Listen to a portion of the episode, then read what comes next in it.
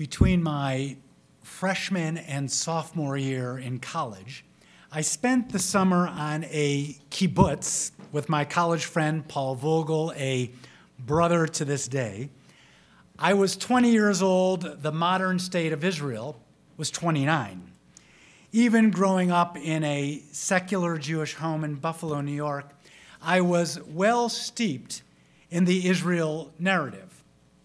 On November 29, 1947, the United Nations General Assembly voted to adopt a plan to partition Palestine into two states, one Jewish and one Arab.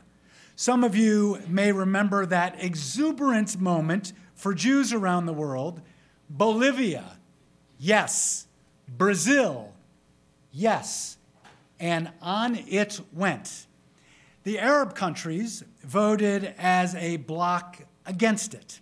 Some six months later, May 14, 1948, in sync with the internationally agreed upon termination of the British control over Palestine, David Ben Gurion declared independence for the state of Israel. Simultaneously, the five surrounding Arab countries launched an attack against the barely nascent Jewish state.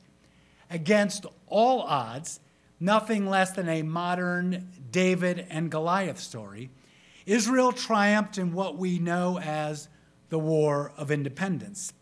It's a narrative of mythic proportions. That summer of 77, I fell in love with Israel, the land, and the people. Little did I know at the time that the seeds were planted for a religious awakening that would take another 20 years to blossom. My parents of blessed memory were surely not active Zionists. Yet, when it came to supporting the Jewish National Fund campaign to reforest Israel, there were no B'nai Mitzvah kids that didn't receive a certificate for a tree planted in their name. When Israel bonds came knocking at the door, not too many members of my parents' Jewish country club said no. Israel was a source of great pride. Financially supporting the young state made even the most assimilated Jews feel connected to the miracle of returning to the land of Israel and the heroes that fought for its independence. American Jews stood up taller. That was then, and this is now. The near unconditional support of Israel in my parents' generation and even in mine can no longer be taken for granted. I'd like to explore why and most importantly, what we can do about it. Dr. Daniel Gordis, American born Israeli author's latest book is entitled We Stand Divided The Rift Between American Jews and Israel. Gordis posits that the responsibility for the divide is due in part to American Jews' misunderstanding that Israel is not simply a miniature America in a bad neighborhood. Fundamentally, Gordis argues, the American project is expressed by the words of Emma Lazarus on the Statue of Liberty. Give me your tired, your poor, your huddled masses yearning to be free. In other words, America was conceived to be open to everyone, privileging, at least in principle, no ethnicity, no religion, no race. The Israel Project, on the other hand, as their declaration of independence establishes at the outset, the land of Israel was the birthplace of the Jewish people. In other words, although the Declaration of Independence also extends equal rights in principle to non Jews, The state of Israel exists to be a Jewish state. Gordis continues that those things that trigger criticism from American Jews, like the lack of religious pluralism due to the outsized power of the ultra Orthodox hierarchy, like the collateral damage that comes with the right and power to protect itself. Well, Gordis tells us they're just not central concerns for Israelis. They come with the turf, as it were. Given that 85% of the world's Jewish population is split between Israel and America, it's abundantly clear to Gordis that we need each other. He calls for more humility on both sides and concludes that we are overdue for a serious conversation to deepen our understanding of each other's differences, successes, and vulnerabilities. So I would say, in all due respect, Dr. Gordis, you are one conversation ahead of us. Before American Jews can have a thoughtful conversation with our brethren in Israel, we need to do so with one another. The dynamics of the divide between American Jews and Israel will change only when we can bridge the divide right here at home. The singular challenge for us is to re examine the nature of relationships. Being an Ahavat Yisrael, a lover of Israel, a pro Israel advocate, is not one size fits all. Our response to criticism about Israel is not limited to defending all that is good about Israel, and there is a lot, while at the same time pointing out the absence of a true partner for peace. Mature, healthy relationships require being able to actively listen to one another without formulating a response or rebuke with the first hints of disagreement. This is true as much on the left as it is on the right. Loyalty and criticism are not mutually exclusive. And the depth of love and respect is not contingent upon two parties agreeing with one another. To the contrary, growth in relationships come when you're able to hear things that challenge your worldview and truths that may be hard to hear about yourself. The bedrock, the bedrock of Judaism lies in critical thinking and multiple perspectives. That's what Torah and Talmud are all about. Rabbi Aleph says on one hand, Rabbi Bet says on the other hand.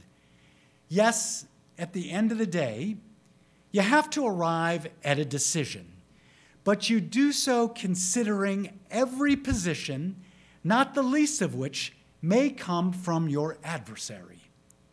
The breakdown in the American Jewish community comes when conflicting statements and narratives drive us into opposite camps. For example, Jerusalem is the eternal, undivided capital of Israel. Jerusalem is the shared capital between three Abrahamic faiths. The settlements ensure Israel's security. The settlements are the intentional obstacle of a two state solution the 700,000 Arabs that left their homes in Palestine at the beginning of the 1948 war was at the direction of their own Arab leadership. The 700,000 Arabs were driven out of their homes by Jews at the beginning of the 1948 war.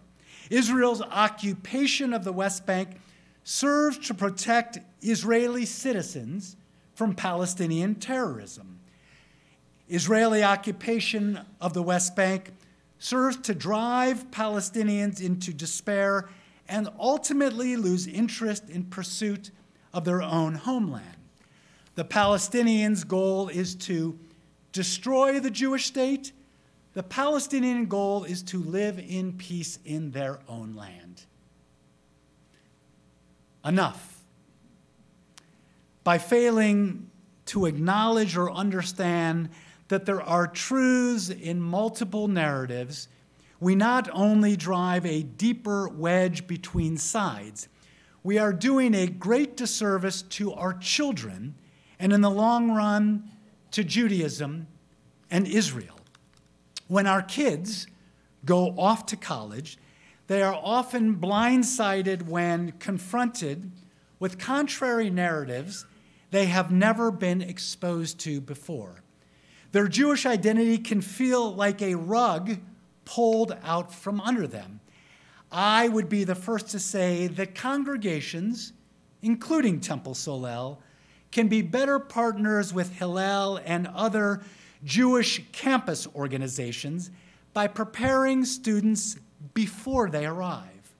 We can foster a love of Judaism in Israel while gradually widening the lens to see both Judaism and Israel in a more nuanced light.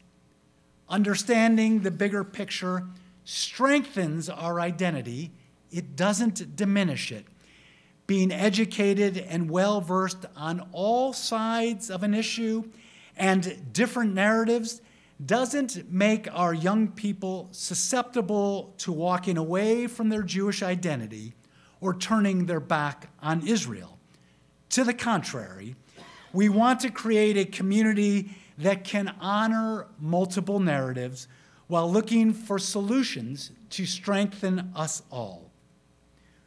One young woman who just returned from a college birthright trip to Israel this summer shared the following On the ground in the region, I found that such a binary narrative failed to capture the complexity of this value based conflict and the prospects for peace.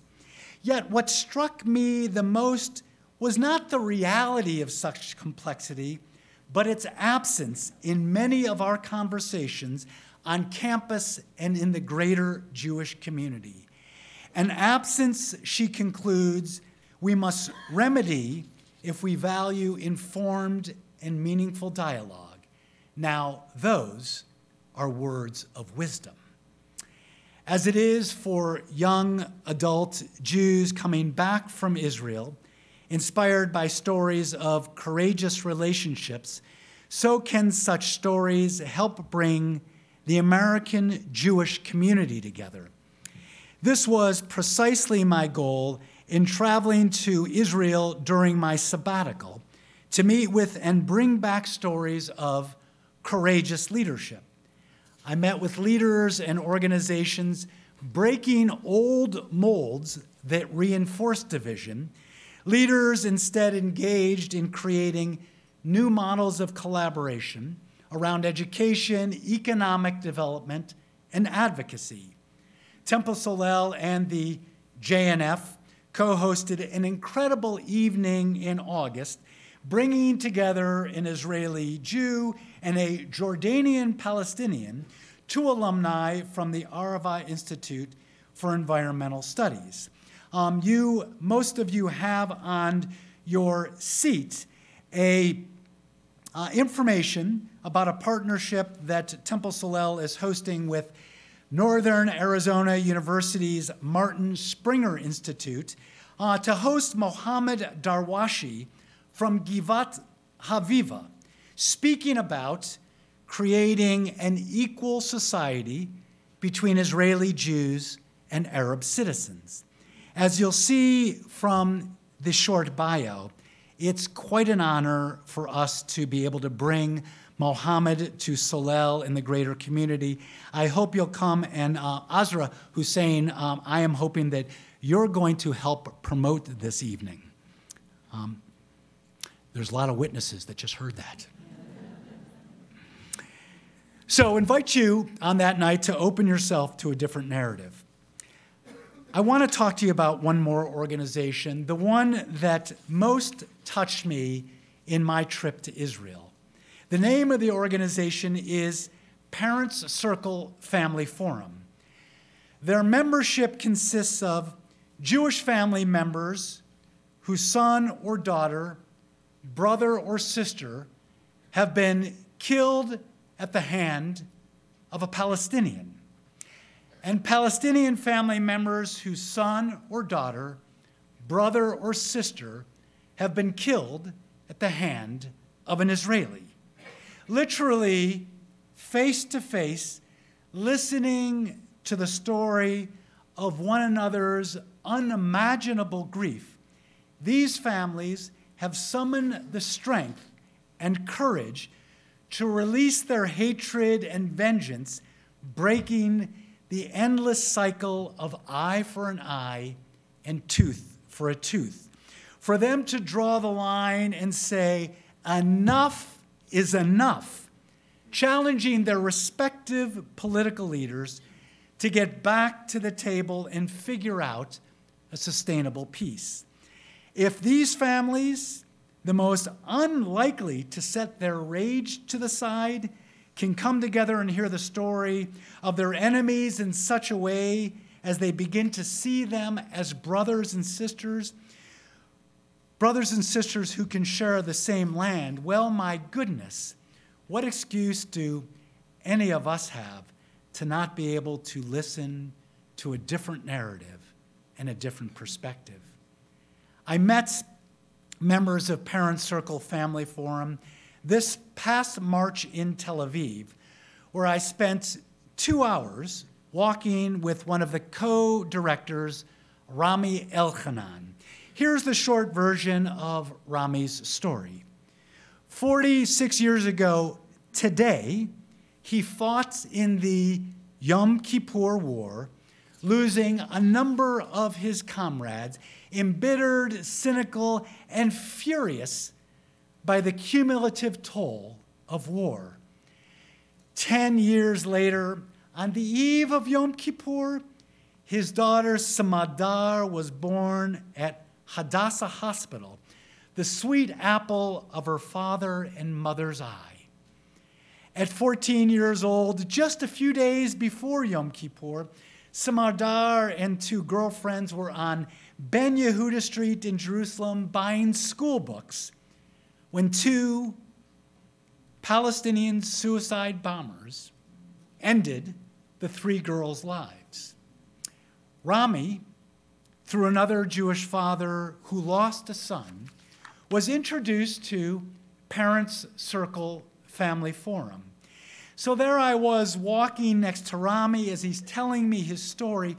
Hundreds of Israelis and Palestinians, hand in hand, marching down Rothschild Boulevard, including me, carrying flowers and posters with messages of ending violence and peacemaking. Most of the horn beeping were in support of the message of being the messages being carried down Tel Aviv's most beautiful tree-lined promenade, but not all. Although I felt the venom of the words being shouted out the windows of some of the passing cars, Rami had to translate. One man shouted, I wish you would have been blown up with your daughter. Another, give me that flower so that I can place it upon your grave. I could not imagine a fellow Israeli expressing such hatred to another Israeli, both men who fought in the IDF in defense of the state of Israel. Remarkably, remarkably, Rami wasn't surprised or embittered. Rami understood that the comments were driven by fear. Israelis feeling threatened by the prospects of making peace with those considered their enemy. Rami, too, feels fear. For him, it's the existential threat of not making peace. Two Israeli veterans who love their country coming from two very different places. Israel is a complex place. Listening to one another and developing courageous relationships is not easy. But if these family members, Israelis and Palestinians, can challenge their grief into hearing one another for the sake of peace, my goodness, we should be able to do so as American Jews. Why is this so deeply important to me? Now, 42 years after my summer on a kibbutz in Israel, my love has deepened by a more nuanced, mature relationship with Israel, with Israel, with Judaism, and the Jewish people. I believe that what binds the Jewish people together is the evolving wisdom of Torah that continues to flow from the land of Israel and its impact on how we act in the world. I believe that the sovereign state of Israel, along with providing refuge for Jews, can still be an or legoyim, a light to the nations. Not in any chosen people sense of exceptionalism, but that the Jews, a mere 0.2% of the world's population, that the Jews still have something priceless to offer that the world desperately needs tikva, hope.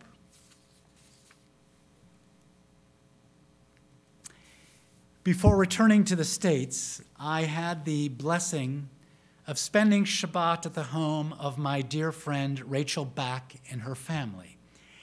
I awoke early in the morning to watch the sunrise over the hills of the western Galilee from Rachel's back porch in the village of Ya'ad.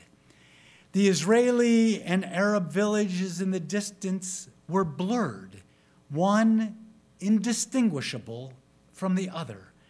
My eyes focused on the rising sun through the blue glass orb, holding the reflection of a new dawn, suspended by the steady, unseen hand of love and hope. It made me think of Rami Elchanan and courageous relationships. It gave me hope. It gives me hope.